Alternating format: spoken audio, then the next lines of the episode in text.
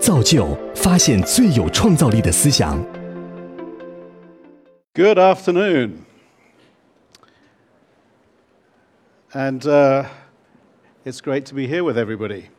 I'd like to start off with a story about efficiency.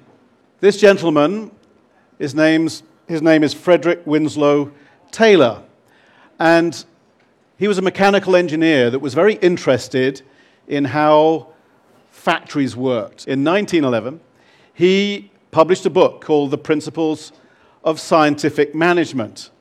And any of you that have studied in business school will probably have heard of the term Taylorism, and that comes from, from this guy and from this book. And it led to one hundred years of very careful study of how to make businesses more efficient. And it's been a very good thing. We've grown some very, very successful businesses, and we've grown our economies globally because of this study of efficiency. And there are many famous global brands that have become successful because they've been very, very good at understanding and studying and exploiting efficiency in their market. But there's a bit of a problem, and that is that in a volatile, uncertain, and complex world, and where, where everything is ambiguous, efficiency on its own is no longer enough. And I'll tell you a little story that explains that, because in fact efficiency can be very, very dangerous if we focus on it too much. So there's a little story here about the newspapers and the newspaper industry, at least the newspaper industry in Europe and America. That, that industry got very, very good over a long period of time at studying how to become more and more efficient at gathering news and writing articles, and printing newspapers, and distributing those newspapers to people's homes and through, through newsagents and stores. And they thought that that was the business they were in, that their job was to compete with other people who similarly made newspapers and distributed them. But the only problem was, what they didn't realize was, was that, in fact, that was not the business that they were in. Because in fact, the whole newspaper industry was in the local advertising business. Most of their income came from local adver- advertisements, from local businesses or individual in the classified ads. And then along came Google, and along came a little free website called Craigslist, and completely decimated the newspaper industry. It completely removed the business model for the newspaper industry. And so by focusing on efficiency, the industry had missed the disruption that was coming. And now, certainly in America, you will find that most local newspapers are no longer in business. So I'd like to introduce a metaphor, and it's all to do with agriculture and farming.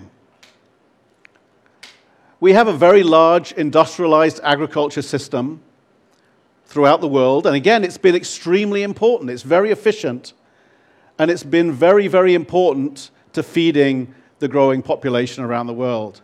But we've also found, found out that this industrialized agriculture system is fragile. It is prone to damage, and in fact, we find many parts of the world where industrialized agriculture is essentially creating deserts. This is true in the Midwest of the United States, it's true in parts of North Africa and Europe, and will no doubt be true in other parts of the world over time. So instead, and our businesses are a little bit like this, our businesses are fragile in the way that industrialized agriculture can be fragile. But maybe instead of this kind of natural ecosystem, we need this kind. The difference between the rainforest and agriculture. Rainforests are abundant, and they're rich, and they are resilient, and they survive all kinds of threats.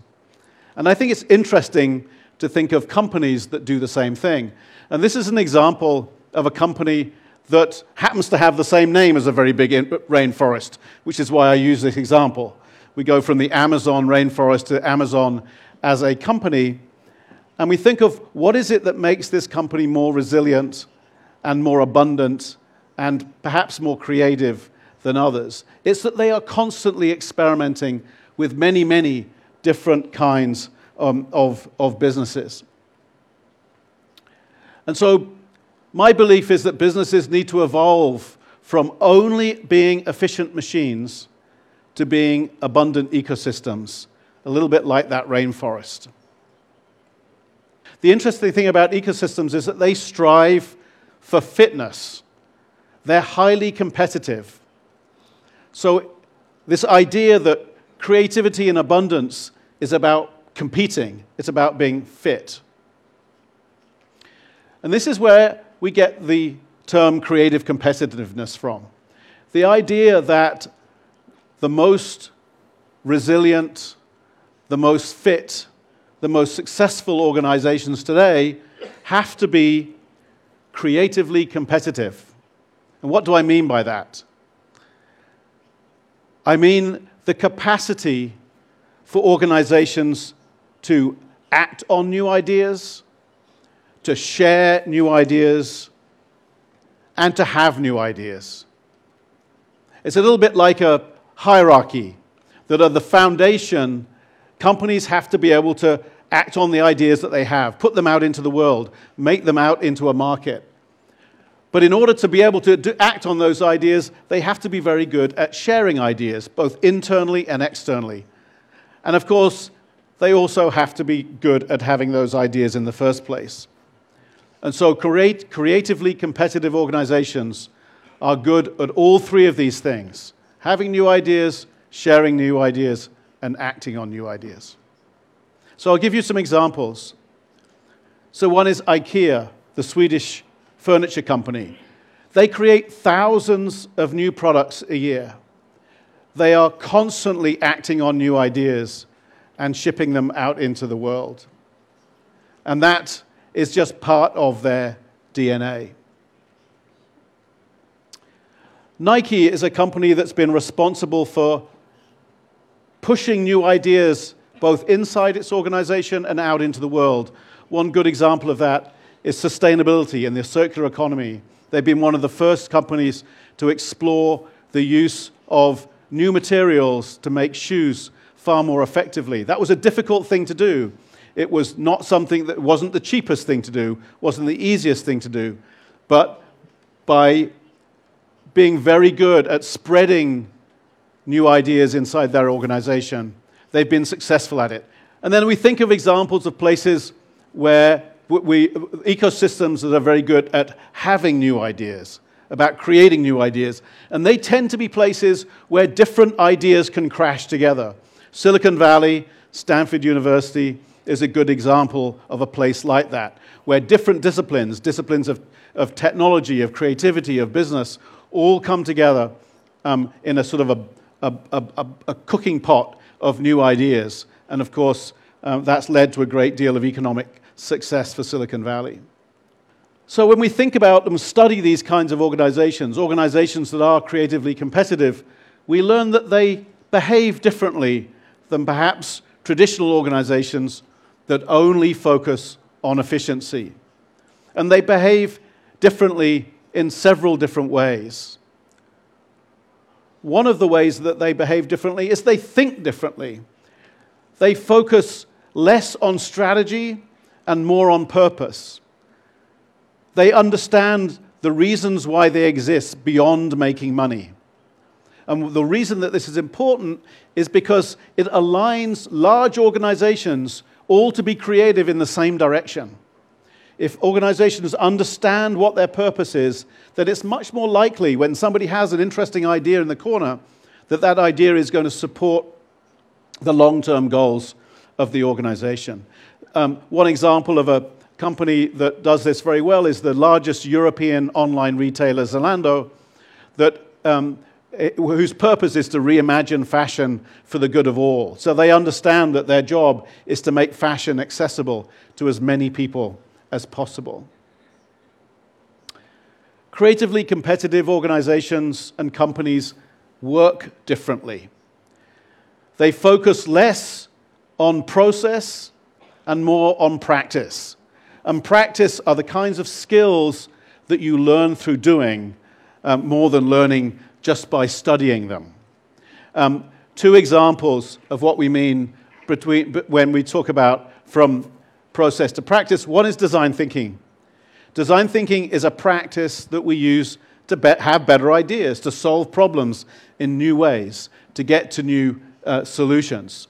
Uh, when uh, a small company in Peru decided that it wanted to study and understand how and why it could create how it could create a better school system, it used design thinking to do so.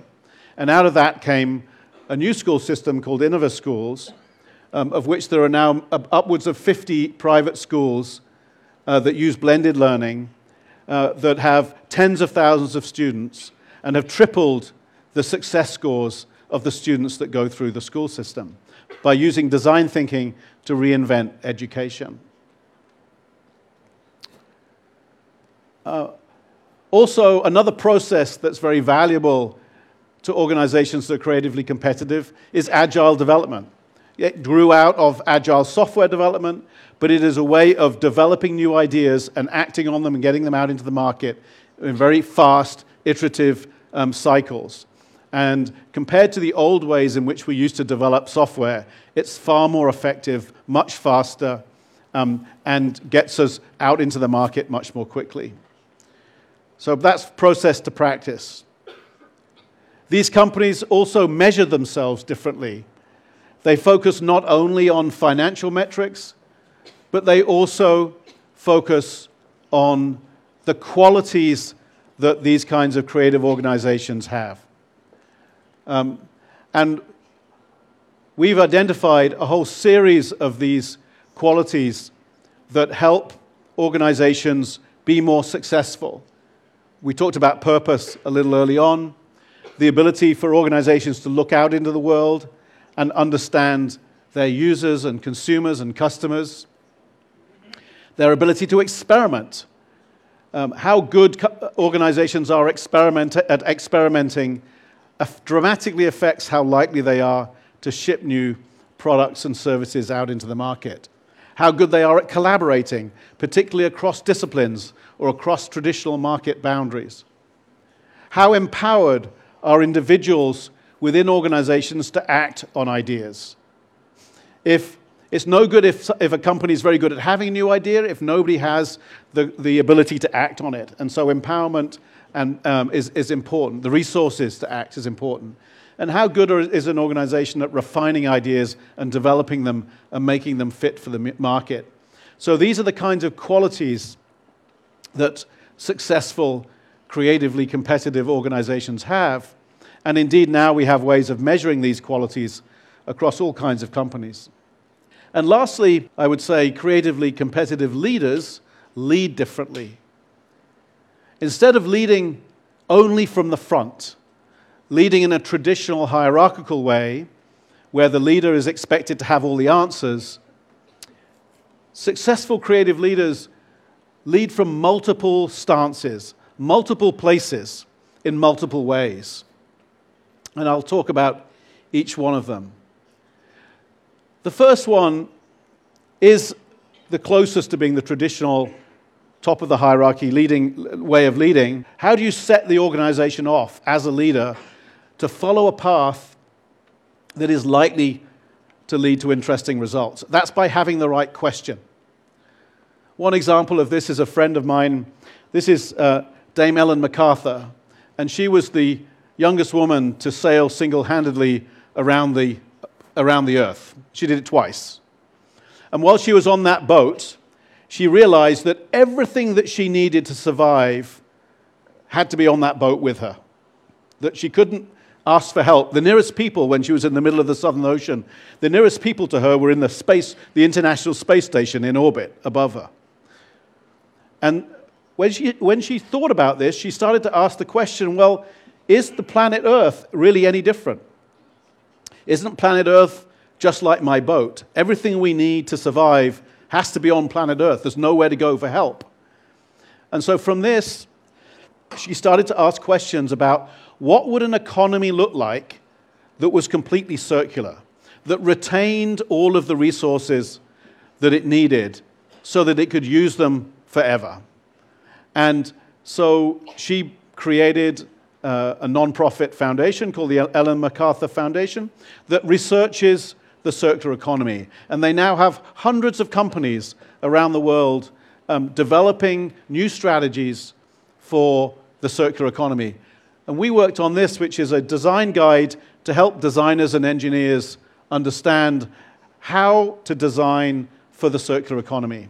Similarly, the guy who led that company that I talked about that made the new uh, education system, he's a Peruvian by the name of Carlos Rodriguez Pastor, and he simply asked the question, why is the education system in my country so bad, and what can I do about it?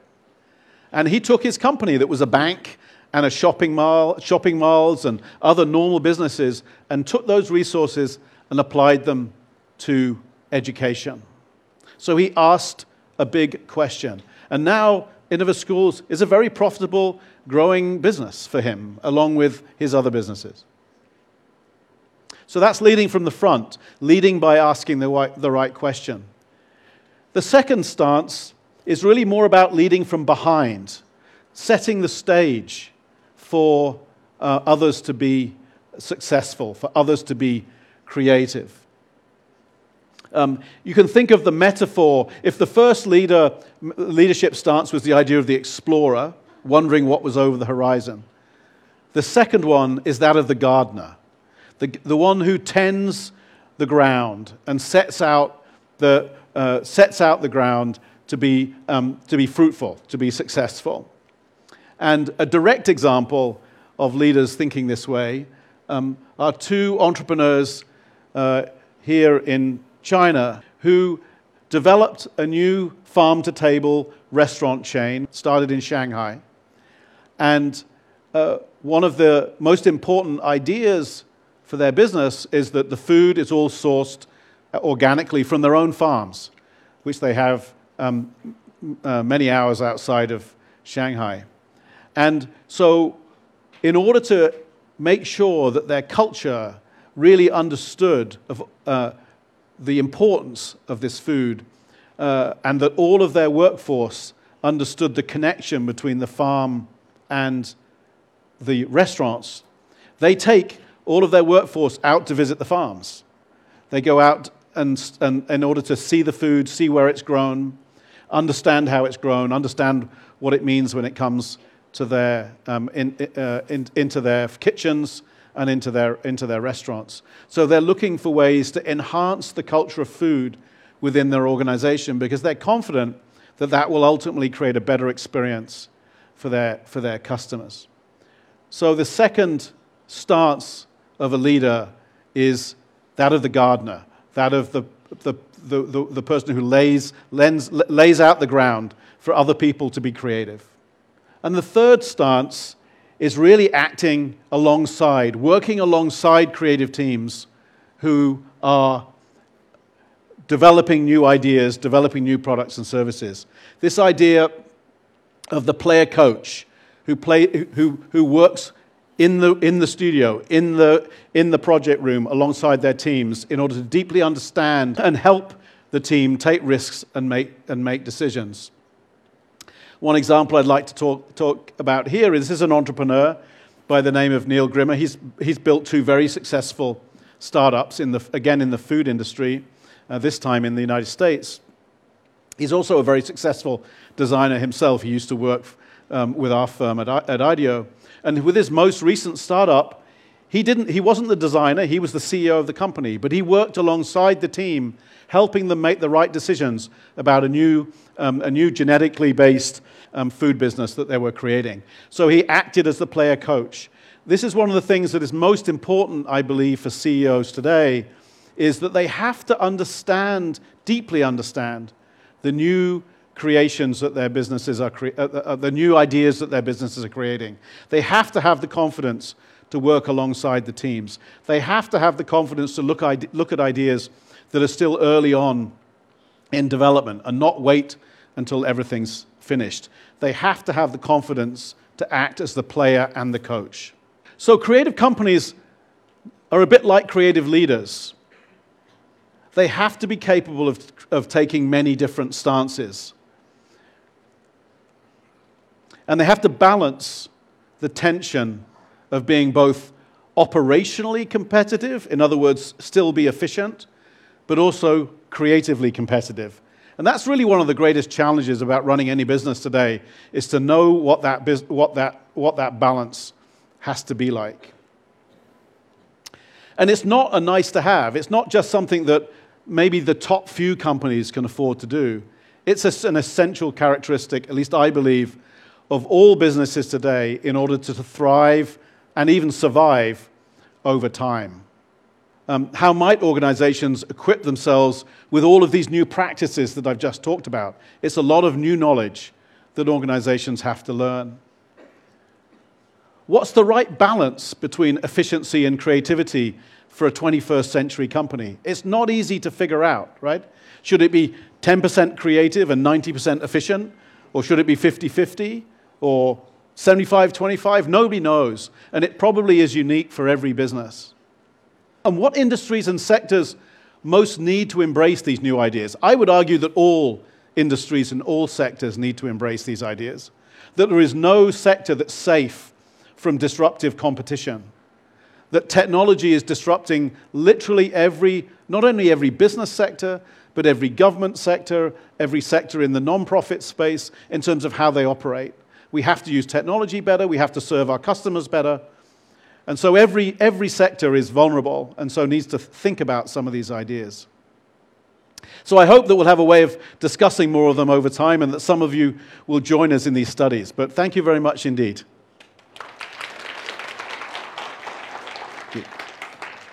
下载造就 A P P， 观看更多精彩内容。